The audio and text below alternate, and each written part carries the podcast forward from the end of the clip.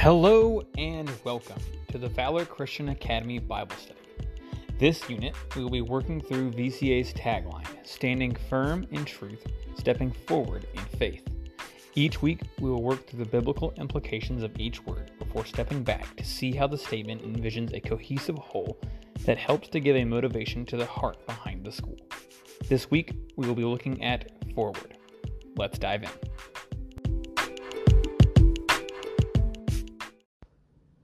In the song Going to Georgia by the Mountain Goats, the vocalist starts off saying, The most remarkable thing about coming home to you is the feeling of being in motion again. There's something universally human about this sentiment. Movement matters. Humans were not made to be sedentary, nor were we made to be purposeless.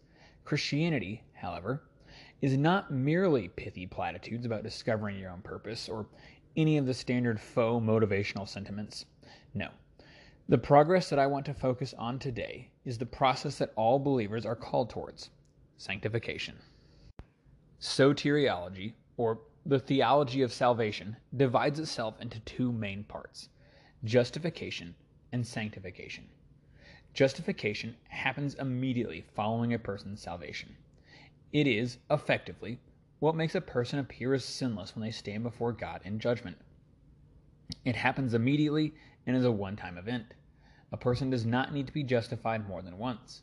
Sanctification, on the other hand, is the continuous process a believer undergoes to make them more and more in the image of Christ. It begins immediately following justification and continues for the rest of the believer's time on earth. Because we never reach complete perfection, we will never be fully sanctified we only attain that final piece of sanctification after we enter eternity. The Greek philosopher Heraclitus says, No man ever crosses the same river twice, for it is neither the same river nor the same man. He goes on to explain that stepping into the river changes the river, and it changes the man, even if it is in small, almost undetectable ways. Any physicist will tell you that the universe naturally tends towards decay.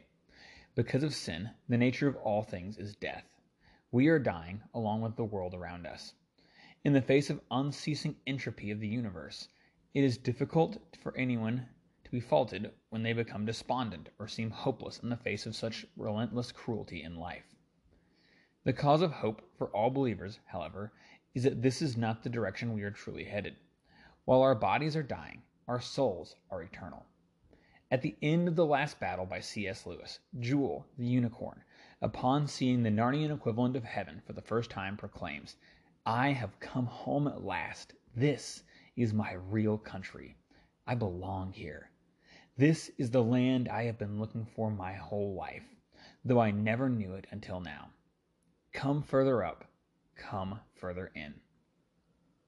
What makes the experience of Christian sanctification so beautiful what makes all of Christian life so beautiful is while the rest of the creation tends towards decay, we move forward. The process of sanctification is a deep and powerful experience for all believers that encompasses a vast and inexpressible truth. First, sanctification is an always unending experience of joy. What I mean by this is there is never a moment when sanctification ceases to be wonderful. There are plenty of things in life that I found a lot of enjoyment out of.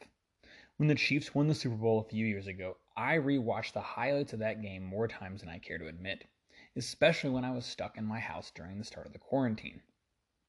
Eventually, however, the experience lost its luster. I knew the plays, I knew the commentary, and I no longer found myself getting excited about it like I used to. This, of course, is not true of God. There is no amount of God that a person could experience that would eventually cause them to be bored of God. Each time we discover a deeper layer of God's character, we find that there is more of God to enjoy. As we become more and more sanctified, we become more and more reflective of that deep beauty of God. John 17 17, Jesus prays, Sanctify them in your truth. Your word is truth. As we saw a few weeks ago, truth is a beautiful thing and so is the joy that comes when we have more and more of that experience.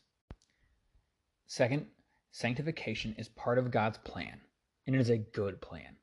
Philippians 2:13 says, "For it is the God who works in you both to will and to work for his good pleasure.